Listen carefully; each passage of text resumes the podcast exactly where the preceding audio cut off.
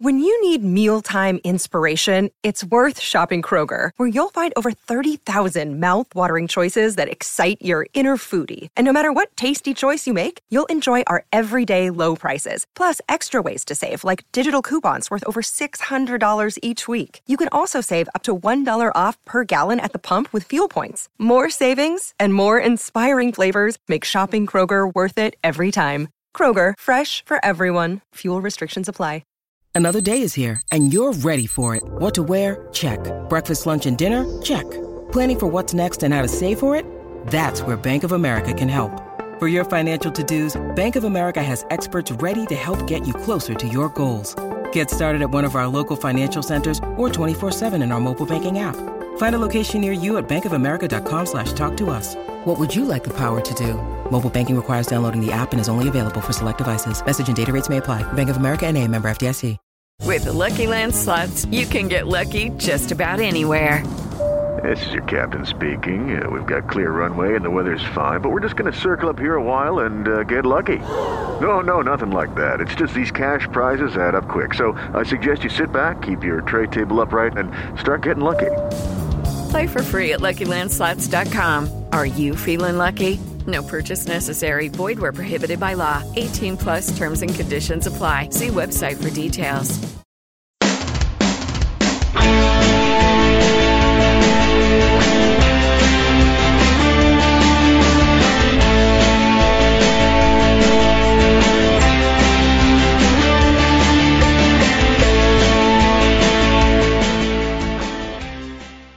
Everyone, and welcome to Heart and Hand, the Rangers podcast. My name is David Edgar. I am your host, as always. And joining me this week to discuss the champions who maintain their unbeaten run with a 1 1 draw to, I don't know where they are in the league, a team miles behind, as you can't actually see them. First of all, it's Andy McGowan. Well, folks. How are you feeling, Andy? I'm feeling okay. I've got a wee cold, so if my dulcet tones aren't quite as soothing as usual, that's why. Oh, you'll need tunes. I, I, I you make you Martin, Martin, Martin Ram. I'll give you a few tunes. Do you want a few tunes? Uh, yeah. given given the the fact that we're not allowed to gather in, in a group, we'll probably get lifted just for this. So uh, probably best not to give them any extra things. And you may have heard the the uh, the, the mellifluous laugh of Mister Alex Staff. Good afternoon, Alex. Great work there, David. Good afternoon, David. I hope you're well. I'm all right. Uh, right, folks. Let's let's start. Obviously, it was an old firm game. Usually, I don't know about you, Andy. I mean, you very similar to me in our, our the way we approach Rangers, and um, you know, I I just I I woke up with a battle fever, but I slept on Saturday night. That's not always something I do before an old firm match. I think that the the emotions of the last two weeks, the fact that we'd won the title, and then everything that happened on Thursday night. I know that, you know, and, I, and as I say, you know, come Sunday morning, I was like, right, Rangers into them, but it just didn't feel like the usual old fun build up. Is it? Is it because of the circumstances of Thursday? Is it just that at the end of the day, these are kickabouts? Uh, I think that um, much like post-coital bliss, the desire just isn't there straight afterwards, and that's the way I would put it because the emotion and what we went through in the last two weeks in terms of celebrating 55. Uh, it, first of all, pragmatically rendered this pointless, right? This this game did not matter one jot in the context of the league. That's a fact. So what it did leave is a, a kind of need for a marker, both for them as a team and for us as as the the team that's want to go the rest of the season unbeaten. So I'm the same as you, David. I could not get overly exerted by it. I welcomed that fact because I think too much adrenaline is often wasted on these games, and uh, I actually found it quite relaxing to go into Saturday night, Sunday morning without any of those kind of your, your stomach turning at the thought of things that could or could go wrong or could go right. And the, the game itself was pretty much along those lines. And um, I think, as, as, we'll discuss today, the desire and the, the wherewithal that we've seen from this Rangers team all season wasn't quite there. But the burden of proof of who was a better team was on Celtic to prove because we've got a body of evidence this season that, that speaks for itself. Yeah, Alex, I think that that's the thing, right? You know, when we sit down, and I notice a lot of people were uh, on social media and on you know follow follow and various other websites um, talking about or why did the team not press the way it usually does, and it's well, it's not FIFA. They're, they're, you know, they played on Thursday night. They've had, as as Andy mentioned, this incredible roller coaster two weeks. They're human. I, I don't think they had the legs to go out and play the way they did, you know, in the fixture at the start of the season. I think it was you've got to be realistic about these are human beings. Yeah, um, two days preparation against two weeks is. If it was the other way around, we would um, certainly have expected to have more energy uh, and be the team able to, to go and dictate the game to them. So why we didn't expect that the other way around, you know, it's, it's, it's a bit like the old, uh, it's kind of what football fans do, I suppose, isn't it? Uh, wanting the cake and eating it. But uh, yeah, it was it wasn't a surprise that we didn't quite have the same sort of energy levels as we might have had earlier in the season, or in a game where we've had a full week to prepare. I thought we did okay that way. Um, certainly, I think it was more individual players than the whole team, though. Like Ryan Kent looked as though he could have ran all day, for example, where I thought that Glenn Kamara's legs went kind of early um, compared to how he would usually do. So, you know, it wasn't like a, a understandably. Yes, of course. No, it's not a criticism of any of them. I should I should caveat this by saying it was just there were a few players where you could see the legginess was there. You know, um, I'm sure Gerrard was expecting that as well. Uh, they gave a more than good enough account of themselves, I thought, given everything that's went on in the past couple of weeks. And given the fact that it's, it's human nature for this, this is the most difficult thing now is when you've reached a target you've been spending three years to try and reach. Yeah. It's extremely difficult to, especially, you know, such such a short time afterwards, to then lift from that. I, I believe this squad will kick on from winning the league and improve and many of these players will actually get better and get more confident in themselves. But that's not going to happen straight away. That's you know a little bit of a longer process, um, and you know there's still that little bit of kind of title win, winning hangover, um, which was evident in that game.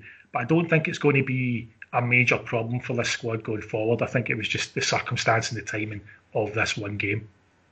Andy, we, we talk a lot on here and football fans in general do. We'll talk a lot about things like words like mentality, you know, men, you, mentality monsters, as Jurgen Klopp said. And we talk a lot about emotional things like bottle and spirit and determination and resilience and all these kind of words. But I wonder if sometimes we do underplay mental fatigue, um, which is yes, they're all professional athletes, that's absolutely correct. And and they are fit and well trained. And I think we even saw again yesterday in the last 20 minutes that Rangers were fitter than Celtic, even though we did two games in the last two weeks and they they did two weeks off. But mental fatigue is a different thing. That it's your sharpness, it's your decision making, and, and it can just be a little bit. And I think, as Alex said, you know, the reaching the goal, the celebrations that followed, everything that it meant to everyone, then the two games against Slavia, then everything that happened to Glenn Kamara when he was racially abused and the aftermath of that, that all does contribute. And it's maybe something as fans that we're a little selective about when we apply the mental side of the game to the game.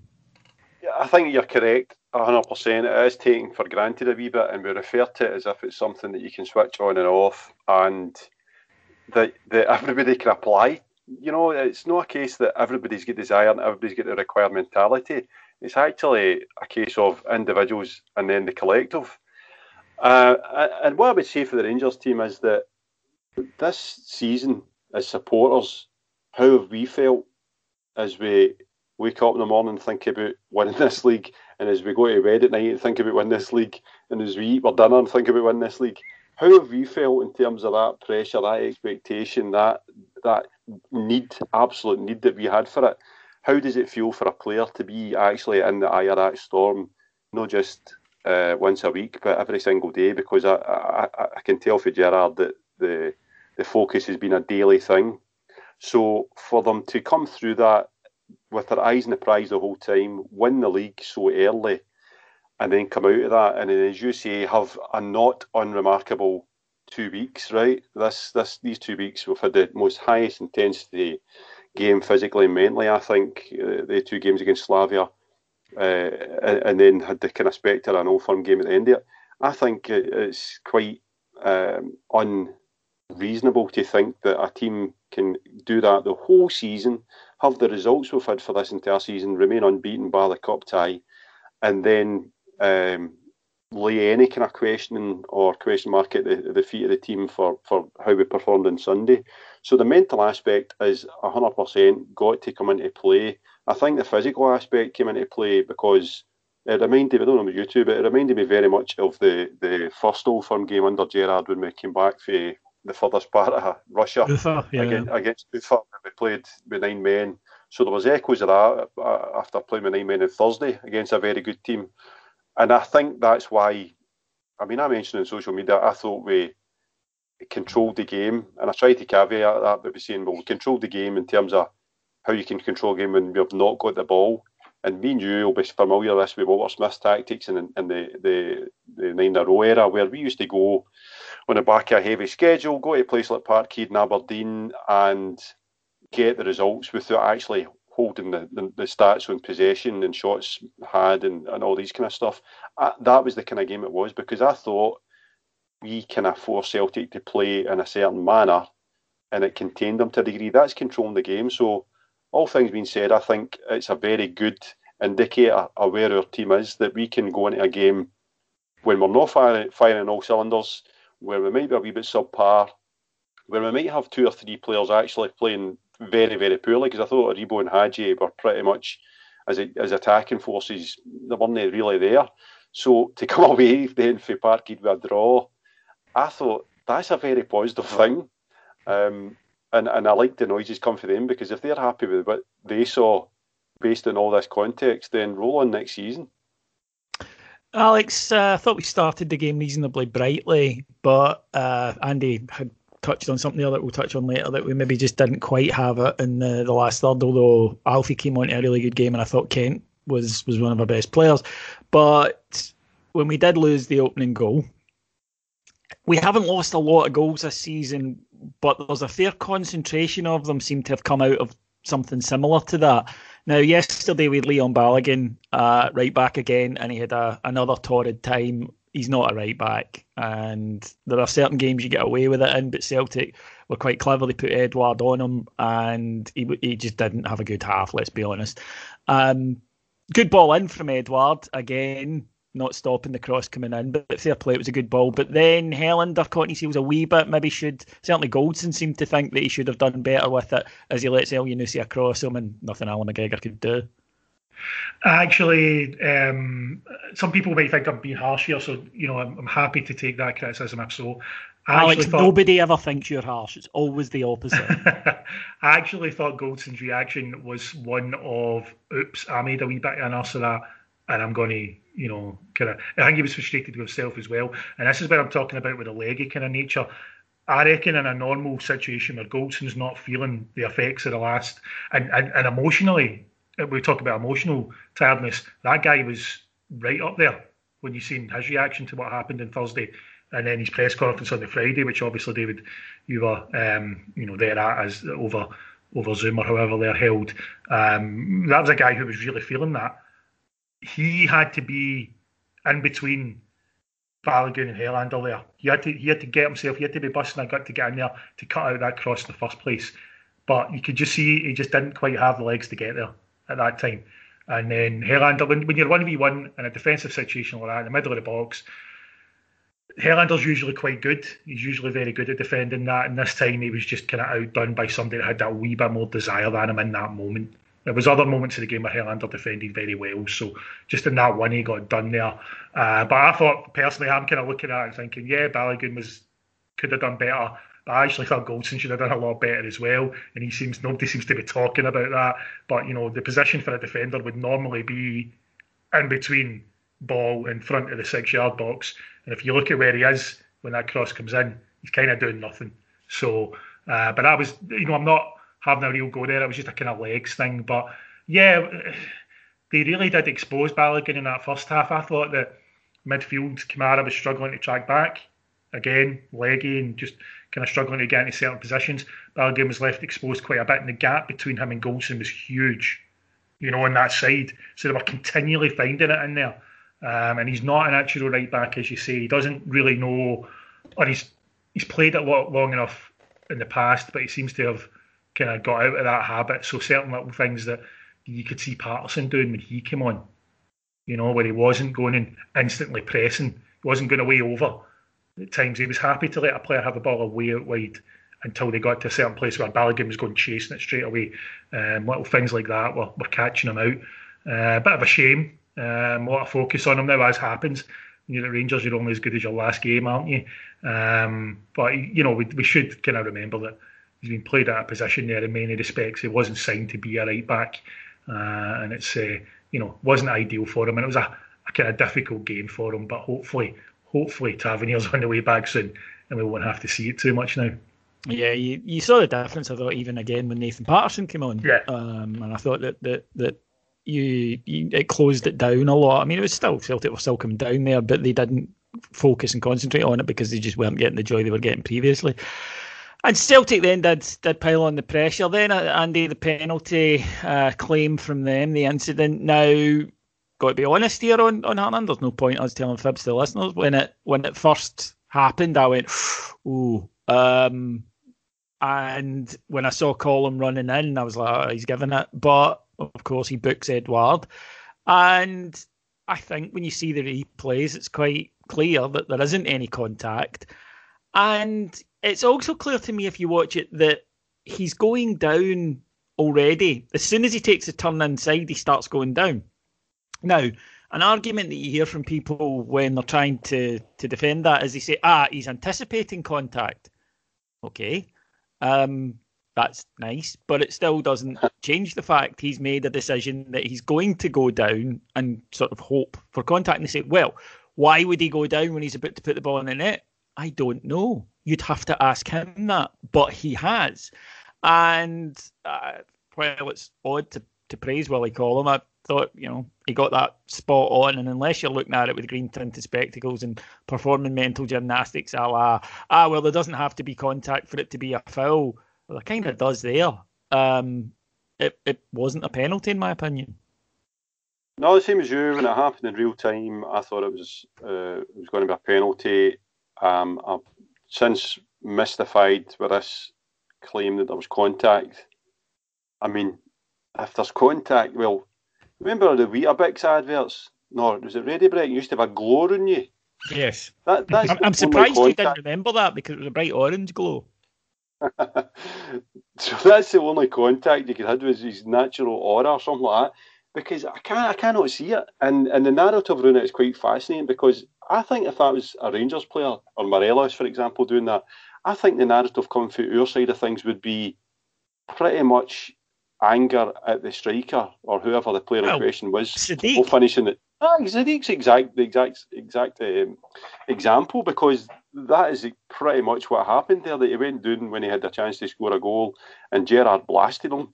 And I think to a man, the, the you would have been very hard pressed to find a Rangers supporter that had any form of sympathy or well, this is why he did it. He's a professional player, and they, look for the, the penalty because it's sure or not crap. So I'm I'm pretty mystified at how forgiving they are of Edouard, particularly given the season. Because if I was pointing fingers at who's let him doing this season, he'd be pretty close to the top if I was a Celtic supporter, heaven forbid. So I'm mystified at this narrative. It wasn't a penalty. There's no way it was a penalty. It was a reckless chance for Barisic, but just because it's reckless doesn't mean it's a penalty. And he should have buried that and killed the game there and then. He never. Hard fucking cheese. And I think uh, it tells you a wee bit of my mentality over at their side of the city because they're so fragile. I don't think they can face up to the reality of how they should be looking at that situation. That should be lying squarely on Edouard's shoulders for not killing the game for them. Um, I'm mystified we didn't take a shot because even on his is he I don't know is he like right footed left footed? He should still have scored. There was a couple of guys on the line but he should he had time once he's taken the touch inside to kind of look up and, and just um, put it into an unguarded bit of the net. Alex you and I are great believers in that it uh, it, it doesn't automatically mean that if it's not a penalty that it's a dive right yeah. i think you know that there are times that that there's incidents in the box and you hear pundits say well if he's not given a penalty he's got to book him no he doesn't um, he can think it's not enough of a foul for it to be a penalty, but the, the guy maybe was clipped or whatever. It, it's not that. Uh, that's not the rule. but that was a dive. that that yeah. was simulation. And I'm a great believer in reactions of players telling you a lot. Firstly, I think Barisic's reaction, which is that absolutely, I can't believe he's gone down reaction, uh, followed by Celtic players, and they weren't exactly all over Willie Collum. Which they would have been. You know, if, for them to come out afterwards and say it was a stonewaller, they didn't really act like that at the time, and it's not as if they don't have previous for that. So uh, you know, it's not it's not a team that's known for just letting the referee get on with it, is it? Not many no, teams they, are. They, they don't they, they don't really do meek acceptance of decisions. No, no, no. So I would have expected them to have been hounded. I would have expected the manager to have been out there at half time having a go at him. You know, things like that. If they truly believed it was a stone waller, there is one camera angle that this seems to be focused on, which is done in such an angle that you can't really see the distance between his boot and Barisic's leg so it does look like a bit of contact, the one from behind him. But mm. then every other angle you look at, you can see clearly that there's not been any contact. And I liked your point earlier, David. It's something that people seem to, to be willing to just forget. No, there doesn't have to be contact for it to be a foul, but that's not universal. You know what I mean? That's mm. not for every situation, as you point out. And that situation there, for that to have been a foul, there would have had to have been contact. He didn't have to. To be honest, much as he didn't have to dive, I tell you nothing, he didn't have to. He could have taken the hit. If he hmm. was desperate for the penalty, he could have left his foot there and just taken the hit. Well, he missed like it was. That, that's what know? I mean. He, he missed time. He's made the decision. And look, football, uh, uh, you don't have time to sit and conscious. We've all played, even uh, you know, as a, kick about with your mates. You don't know why you do certain things. It's instinct a lot of the yeah. time. It happens before your conscious thought. He has, for whatever reason, decided to do it and he starts going down. And you're absolutely right, because if he'd continued as if to try and score the goal, he probably would have been fouled. But because he goes down before he gets to the spot where a foul would take place, then it's a dive. So yeah. moving on from that, then. Um, sorry, David, Andy, go on. Can I just, just going to say the acid test is see if it was a penalty put an appeal for his yellow card, Celtic, and, and see what I, I, and see, see what the, the the committee, the infamous committee, think here. Roll the dice. Tell us, tell us how much you believe it was a penalty. Appeal the yellow card. Yep, fair point. So moving on then, and came a moment that ah, hmm. we've waited on for a while. This has been a great season because we've taken away everything from them. I mean, we've we've literally taken away everything from them. Oh, can you see the Rangers coming? Yep, look up. Uh, ah, 10 in a row. Nope. Have you ever seen Gerrard win the league? Yes. And then the last thing, the only thing keeping the we played well for 20 minutes at Ibrox Trophy company was the at least Morelos hasn't scored against his trophy. And it's gone as well, eradicated. Uh, I'm a great believer, Alex, in unnecessary corners often lead to goals. I, yes. I, maybe it's just because I look for it, but right, I know you know confirmation bias, but I do yes. I do think that there's a heavier um, aspect of it. And Kenny turns round. No idea whether they think he, there was a foul on him, by the way, but he turns round under no pressure and decides he'll thump the ball back to his goalkeeper from the halfway line, gets it wrong completely, and it goes out for a corner. Barisic delivers a beauty. Celtic are not good at defending set pieces. Uh, it, it's Leon Balogun who gets there. There's, I think, another two Rangers players behind him ready to do it as well. Nods it down into the ground. It's not going in as, as far as I can see from the angle. No. And then Alfredo at the back post, he's alive, gets in, header, brave header because he could have gone right into the post, puts it away, and it's 1 1. And initially, when I saw it was him, you know, my heart sold, as every Rangers fans did. Then I thought, given his luck, I immediately looked at the linesman. went, but yeah. nope, no, and he timed his run perfectly. He's well on side. Oh, what a moment it was for him. And, and I was just so delighted because of the shit he's taken for not scoring in these matches. There's, a, there's not been many Rangers players in the past who have deserved a goal more against them than him. So it's been, uh, yeah, it's uh, a real feel good moment for all of us. Exactly what you wanted from the day, wasn't it? A Morelos goal. That was, you know, if you had to choose anything, that was that was kind of what you were looking for. Um, on your first point, David, I just kind of laughed because I remember in the Slavia game there was a kind of long ball played and Patterson could have left it and he nodded out for a corner. And like you, my first thought was, oh, he's always linked to goals. Yeah, yeah. Uh, it might, as I say, it might just because I look for it, but you know, when I watch yeah. games, it's amazing how often somebody under no pressure. I'm not talking about a defensive clearance or whatever, yeah. you know, or a goalkeeper save. They're they're corners running the mouth of. I'm talking about ones where a guy is trying something else. You know, he's trying to clear it and he slices it, or a pass back. That's generally what it is yeah. that goes wrong. Um, and yeah, yes. uh, it was, weird, it was great. It is weird and it happened, but it was so great to see him. And and Andy, he's worked so hard and he has come into a goal scoring form in the second half of the season, as as we mentioned before. You know, Alfie's a guy he gets on runs, and usually in his time at Rangers, it's been the first half of the season. This year, it's been the second, and he just deserved it. And man, did he enjoy it! Yeah, and I think I think this season both I mean, I know he was he was very very. We were reliant on him last season, and when his goals dried up, basically that kind of signalled the slump, the post Christmas slump. But I think this season what we've seen is that he's going to be a hard guy to replace because you've got Itten, who I rate highly. You've got Kemar Roofe, who's a top class striker. You've got Reid Defoe, whose reputation speaks for himself. They don't knit the team together anywhere close to what Morelos does in the system we're playing with the, with the two tens round about them. So, I mean, the goal thing against Celtic, to me, was neither here nor there because we've seen it with Chris Boyd, we've seen it with Gordon Durie, and really it doesn't matter because it was it was more than offset in silverware. Boyd and did score. Boyd, I once, and I think was it no. It was something. I mean, in this game like this one. Uh, yeah, yeah, it, was, it, it, was when it was all decided, yeah. But uh, but that, that but kind of Durie's a, yeah, Durie's the one that I think that it gets levelled at a lot. Um, picked up a lot of silver in his time yes. at Rangers, Gordon Durie. Yes, I will say that. Loads. Yeah, um, but no, it, it, was just a stick that was used to beat him, and now Did they you, can't. Sorry, guys, I was just going to say that I noticed after the game, um, or I certainly saw it at half time, and they're talking about the set piece thing and Martin O'Neill's there and such like, and he's, you know, trying to defend it as being, well, it's not a structural thing.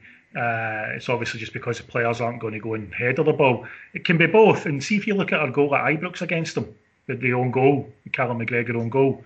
If that doesn't hit McGregor, Alfie's standing at the back post for a tap in. It was exactly the same sort of goal, or exactly the same sort of corner as we scored from there on Sunday. So this notion that it's, oh, it's just because they, they don't want to go and head a ball. There's something else going on when the, the main striker in your opposition team is standing about the back post with yards of space at a corner you know. Yeah, they, um, they, they can't do it. They, they, they play a zonal system I'm not sure they understand. It's weird to me that they're that bad at it. You would think, even just as professional footballers, even if the coaching in the last management team or the current management team isn't great, it's set pieces. You've been getting coached in them all through your youth, and you would think they would they would take command of it and go right. We this is what we're going to do now, um, because this isn't working. But for whatever reason, they just it's excuse making, I suppose, isn't it? They're just happy just to uh, sit back and, and let it happen. I think at that level of football, it's a personnel issue because as a player, you've either got it and you need to attack the ball or you've not. I don't actually think it's something you can coach it and you can try to coach it and you can get a wee bit better at it. But I think it's something that's innate in you. You've seen it. I mean, we've seen players like Gough, Butcher. They had players like Baldé, Valgaeren, you know, would, would, would attack anything in there. I don't think they've got the players in there even when they've got Julian in there. And I think that's the, the absolute core cause of their issues at set pieces. It's a personnel issue. Plus, it doesn't help that you've got two fullbacks that are pretty small and, and crap. so um, I think they're being kind in terms of their um, their issue there. We clearly took advantage of it, and I was interested to hear Gerrard refer specifically to the fact that Balogun was in there, perhaps ahead of Patterson because of that fact and that fact alone uh, it gave us a wee bit more aggression and height in both boxes.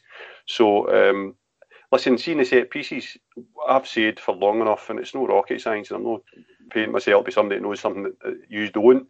See, when you're not winning games, you're not playing well, you find solutions in different ways. And something I've had levelled at Rangers for years is our set pieces weren't good enough.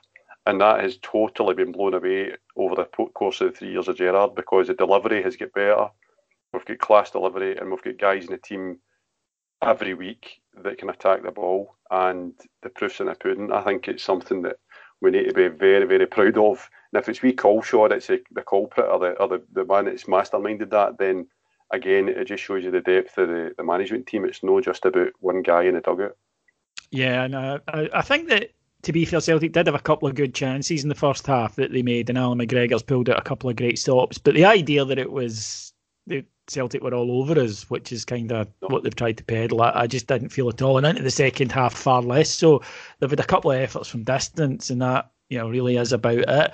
And Rangers, I thought, began to get a grip of the game more. And again, Alex, interestingly, I really did feel this that despite the fact they've had two whole weeks to prepare for this, they played less games than us. They certainly played less games than us in the last last month. Rangers looked fitter to me, and I thought as the game went on, I got more and more confident that you know if, if a team's going to grab one here, it's going to be us. We used the subs well that way as well. Um, but yeah, I totally agree. There was a, a spell in the last 10 minutes for, for a good spell as well. Maybe in fact, the last 20, I would say, good spells in the last 20 minutes where we were camped right in their half. Every clearance, we were picking it up. Stephen Davis looked as though you would have thought he was the one that had the two weeks off.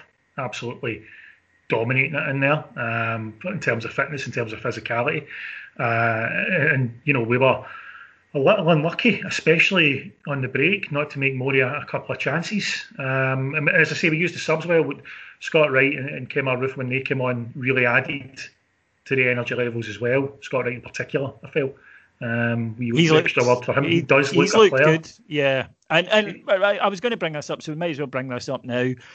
Rangers started yesterday with Jordan. Now injuries are, are, are biting. Um, I think because we've got good squad guys, you know, good guys who can come in. But injuries are biting. Um, obviously, no James Tavernier, obviously, no Ryan Jack yesterday. Both were, were missed. I think both would have been very useful yesterday. Um, Kemar Roofe getting back to fitness, not there yet. Scott Arfield getting back to fitness, not there yet. So there, there were issues. Nathan Patterson on the bench, we've told it a, uh, a slight note before it. So there were, you know, options were a bit limited in certain positions, but this is what maybe the fourth or fifth Old Firm game that I think has passed Joe Aribo by. And there've been all different circumstances, and he's, he's, you know, there's been some certain contributions and stuff, but he seems to play on the edge of this game. And I'm kind of looking at, at somebody like Wright and saying, you know, in a game like this, would you be as well putting in another midfielder a la Arfield in there and then going with somebody like Wright wide who's got a wee bit more pace than either Hagi or, or Aribo, but still has the ability to link up. Well, it's funny because the first game at Parkhead this season we started with Barker and did pretty much that, uh, which a lot of people forget. You know, we absolutely dominated that game, and Brandon Barker started it and took a lot of abuse on the day for his performance, but um, he was given a specific job and he, and he done it very well. Uh, on that day, in many ways, uh, it wasn't really an attacking job, but uh, you know he was asked to to deal with uh, with Ajer stepping out from their back three and Wiley was on the pitch. Ajer never done it once. Barker goes off the park. Ajer starts getting some joy. Um, but uh, but yeah, I think Gerrard has that sort of in mind. It's just that Scott Wright's not really had the chance yet to to show that you know when he starts a game he's he's as effective. He's obviously only come off the bench for us. That'll come.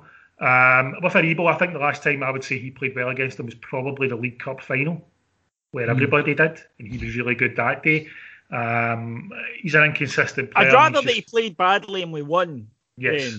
Right, course, can I just yeah. say this now? If it's Joe, Joe Aribo not having his best game, he's not been rubbish. He's just at times he's just not been as involved as you'd want. Um, but yeah, I'd rather have that than him playing really well and us losing. I'll just state that yeah. for the record.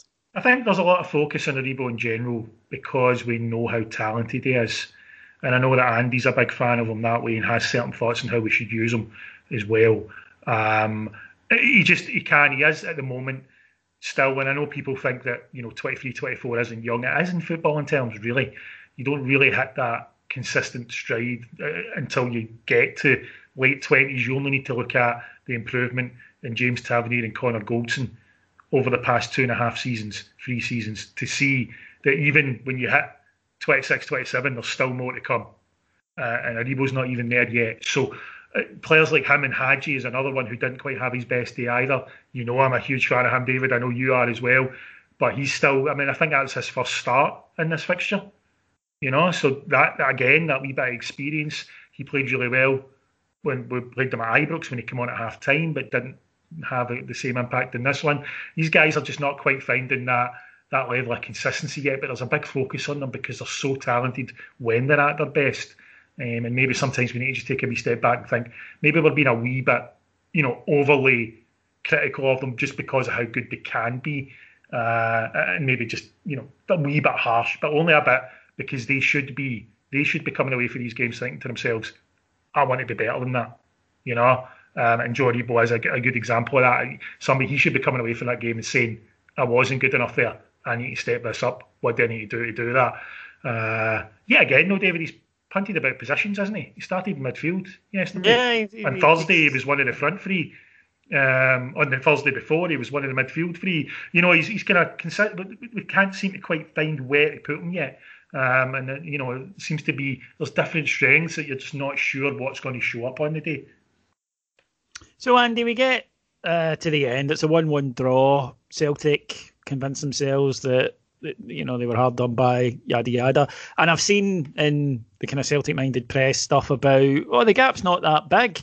It is. It's literally 20 points. And unlike Tim's with typewriters, league tables don't lie if there's been a few points in it, then you can point to injuries, you can point to luck decisions, all of that. That's okay. 20? No. Right? No.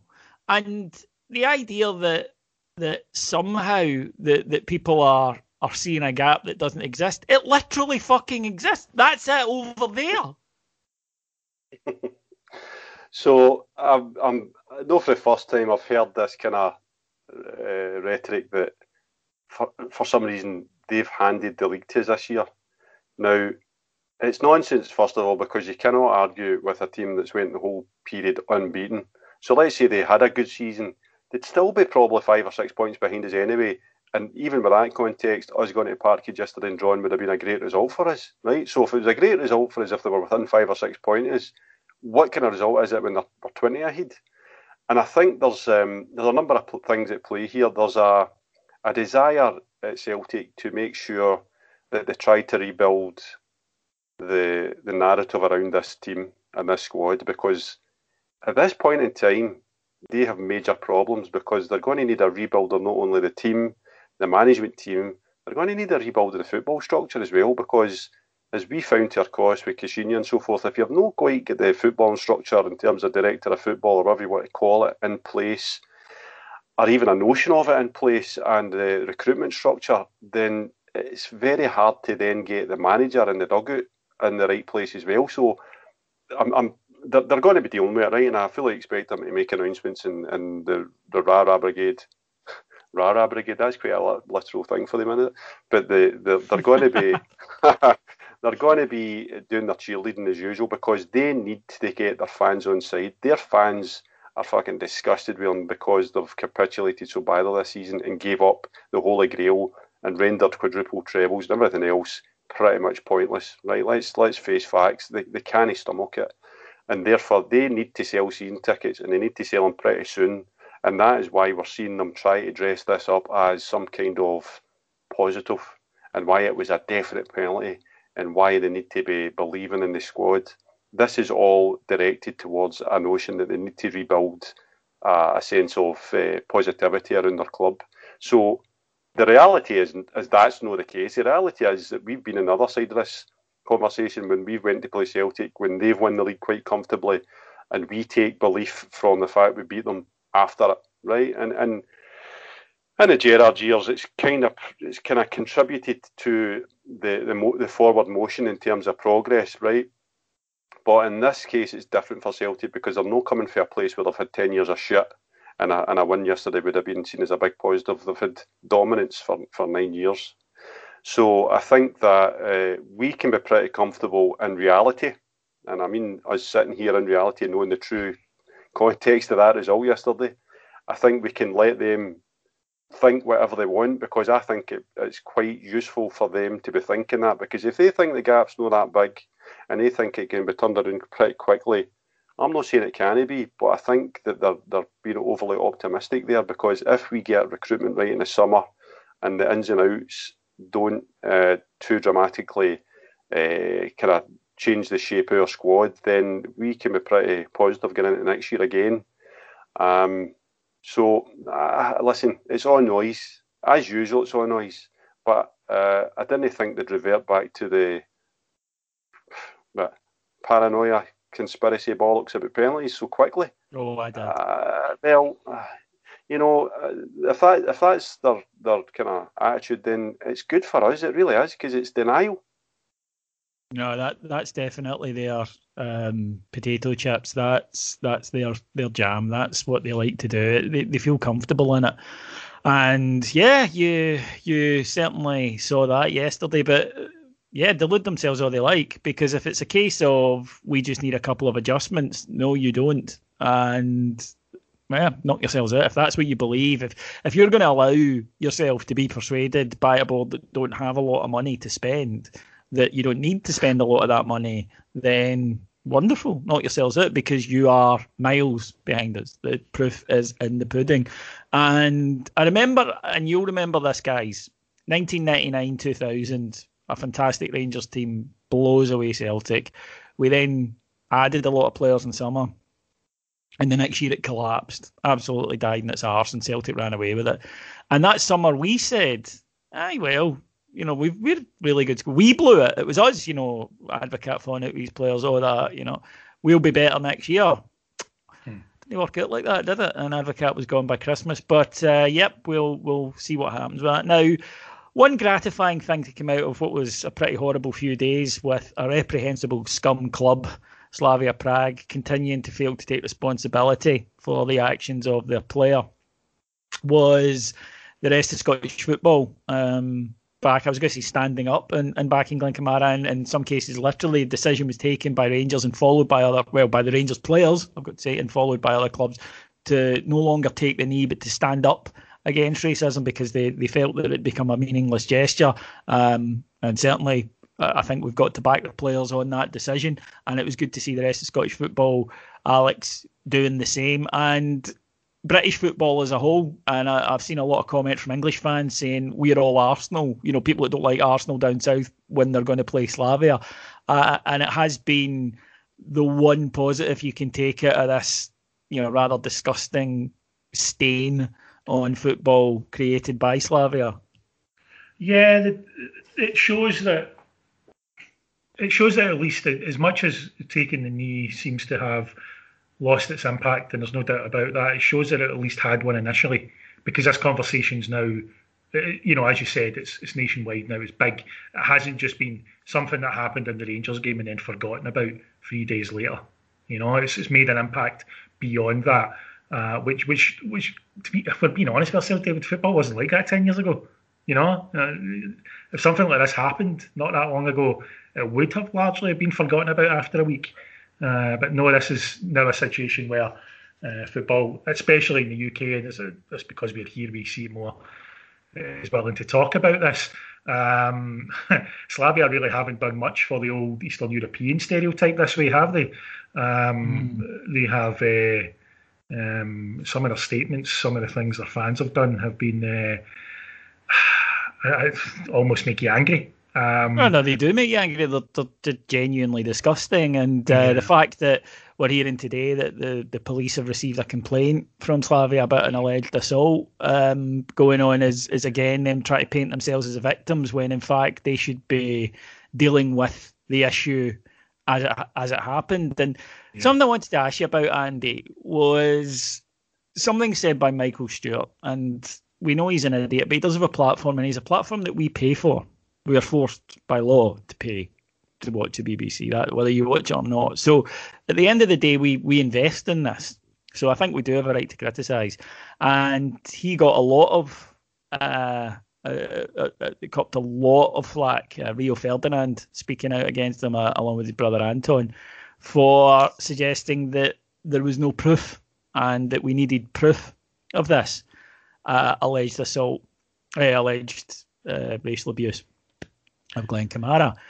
Now, firstly, would he have reacted like that had it been uh, a player from another club in Scotland? I really have my doubts. But, but here's the thing what he is therefore saying to, to anybody who's the victim of this, to any member of the BAME community is Unless you have it on tape, then we won't believe you. That's what he's saying, because that's the proof he clearly needs that we need to have it on tape. Life doesn't work like that.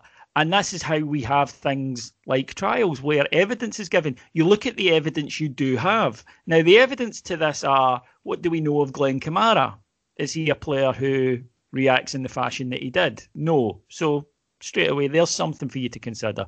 Secondly, do we have a witness? Yes, we do. We have Bongani Zungu who heard it instantly. Well, how, you know, uh, was he in league with Glenn Kamara? Well, they both said the same thing independently of each other on the pitch instantly.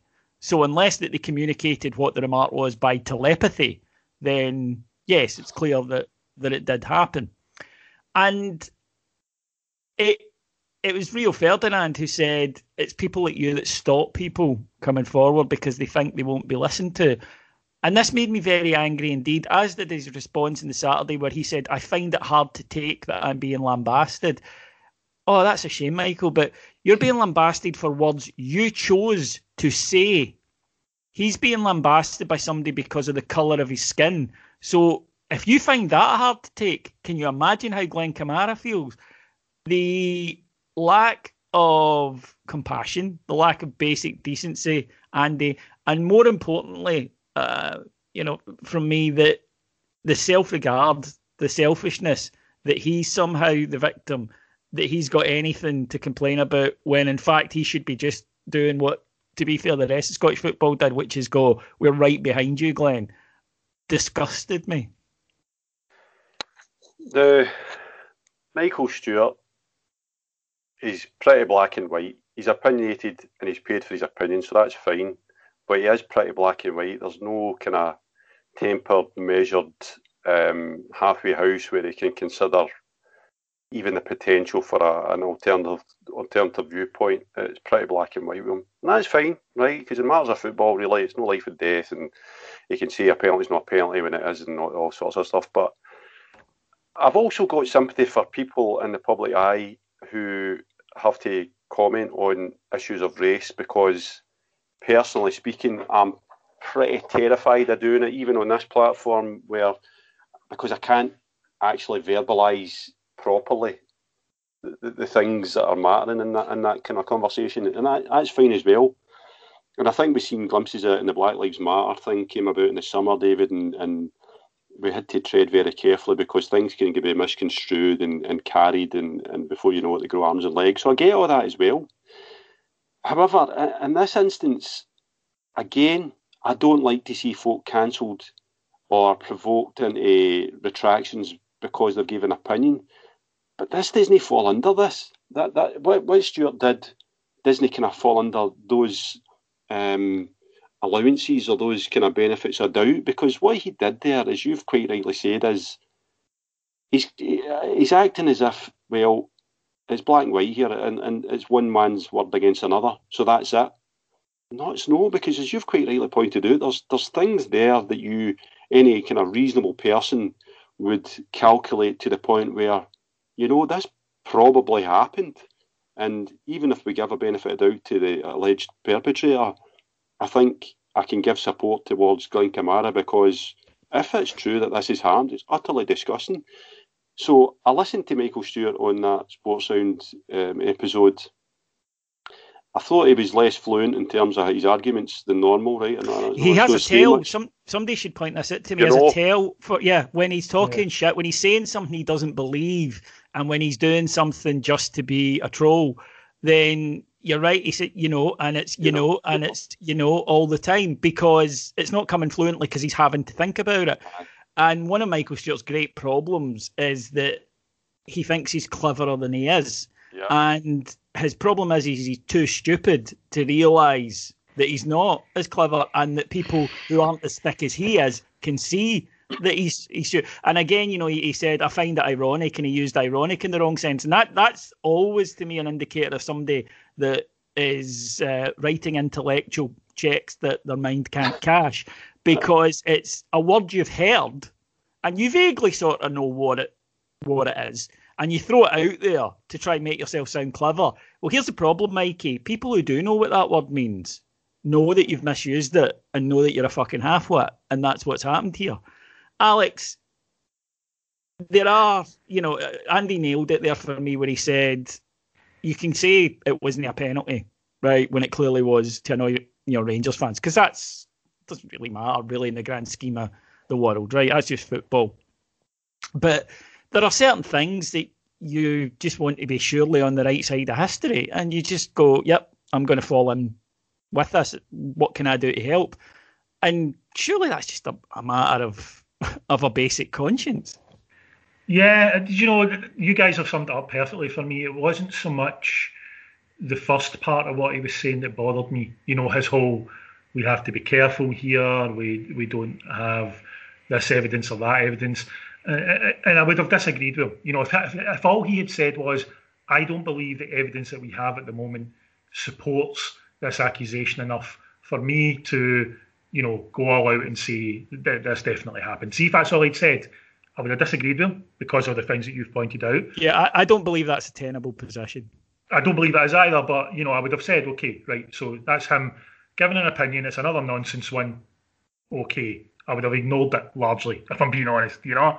Uh, but I ignored it as a nonsense opinion. But the part that really bothered me about it was then to say we need to allow UEFA to have this investigation, and if UEFA don't find anything's happened, then nothing happened.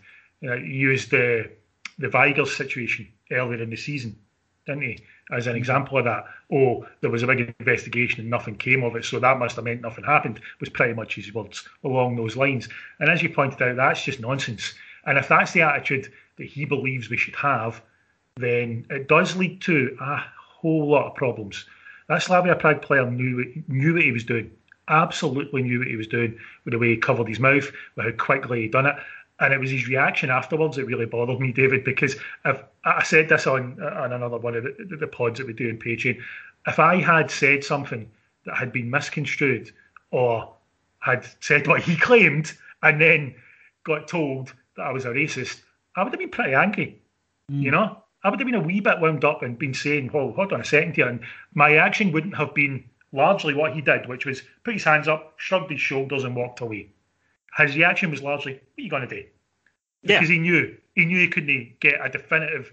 You know, there wasn't this. It wasn't on tape. He'd covered his mouth. He knew exactly what he was doing, um, and that was, you know, that the, the fact that people are then saying, "Oh, if you can't prove it, you know nothing could have happened. That that's the bit that, that bothers me the most of what Michael Stewart said because it's not that's no longer just opinion. That's him trying to state some sort of fact. That's him mm. stating, or oh, it's you know it's as, as Andy said, it's one way or the other. There's no grey areas here, um, and you know we need to wait on what UEFA say.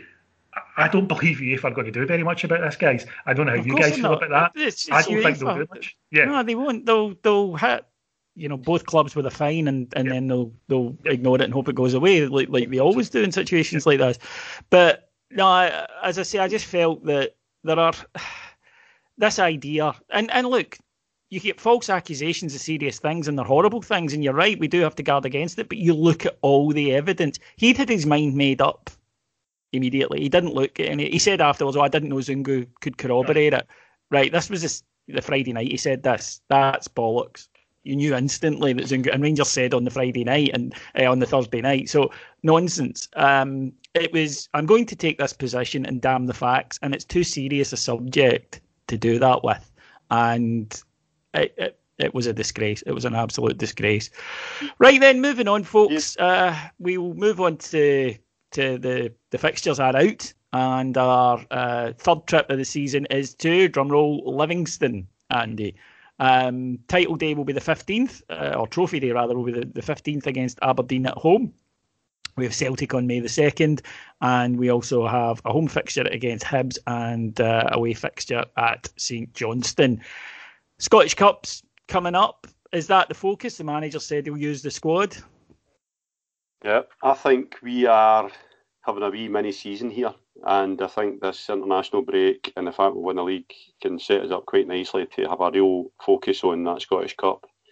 And uh, you mean we spoke about Scott Wright earlier on. I'm chomping at a bit to see him in the team because I think I think we've got a wee bit of dynamite there that could change the, the whole dynamism of that team. I think we could have the same thing we get for Kent on the left, on the right with Scott Wright in terms of runs and all sorts, and pace and power.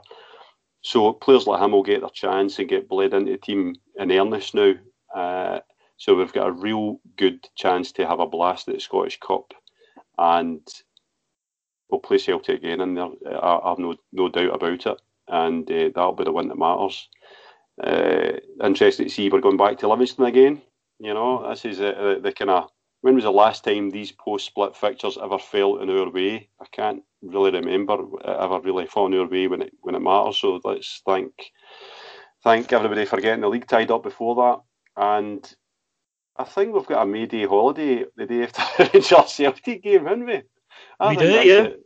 A, holiday, so no doubt uh, Humza and Nicola, if she's still there, will be rolling out the the empty threats to make sure that we all behave and all this bollocks. Or maybe we'll be back into some kind of semblance of civility in society, and we might actually get a wee bit of a party that's that's um, that's no dissected and blamed for everything and anything. So uh, five fixtures that mean fuck all. Really, let's go for the Scottish Cup. Six figures. Uh, well, you're right. And if it was a case of win the Scottish Cup and maybe don't do so well in the league games, we'd all take it. But Alex, you don't get these opportunities that often. Doesn't mean any in the grand scheme of things I get it. But to put yourself within five matches of an undefeated season, that's an opportunity.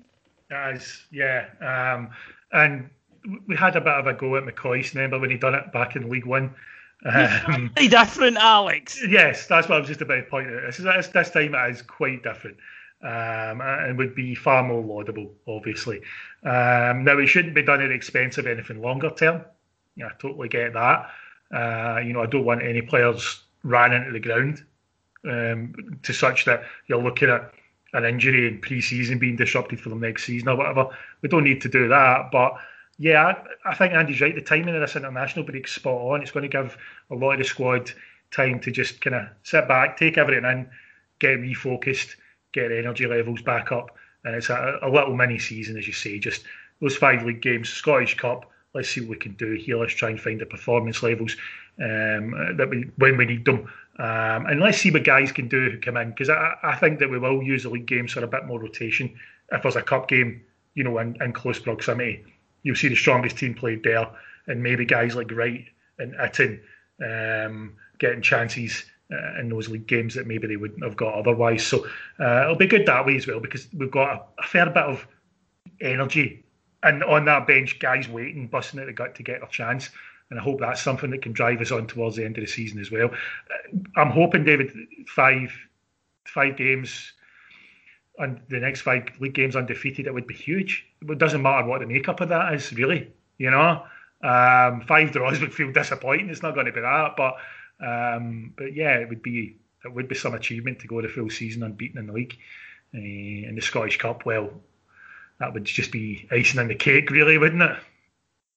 Yeah, I would be very happy with that if we were to, to get our goals. And given the season we're having, then you wouldn't bet against it. You'll get full co- uh, coverage of it, of course, over on our Patreon. It's patreon.com forward slash heart and hand. That's patreon.com forward slash heart and hand. And if you visit our website, which is just heartandhand.co.uk, you'll get our full range of 55 tat. Uh, loads of shite with uh, our logo and 55 on it. If that's your thing. Right. Uh, thanks to our executive producers in London, Mike Lee and Paul Miles. And thanks to my two guests today, the splendid Alexander Staff. Thank you. The wonderful Andy McGowan. Pleasure as always, David. We'll be back in a couple of weeks. So until then, stay safe, take care. Oh, and by the way, remember, we are the champions. Take care. Bye bye.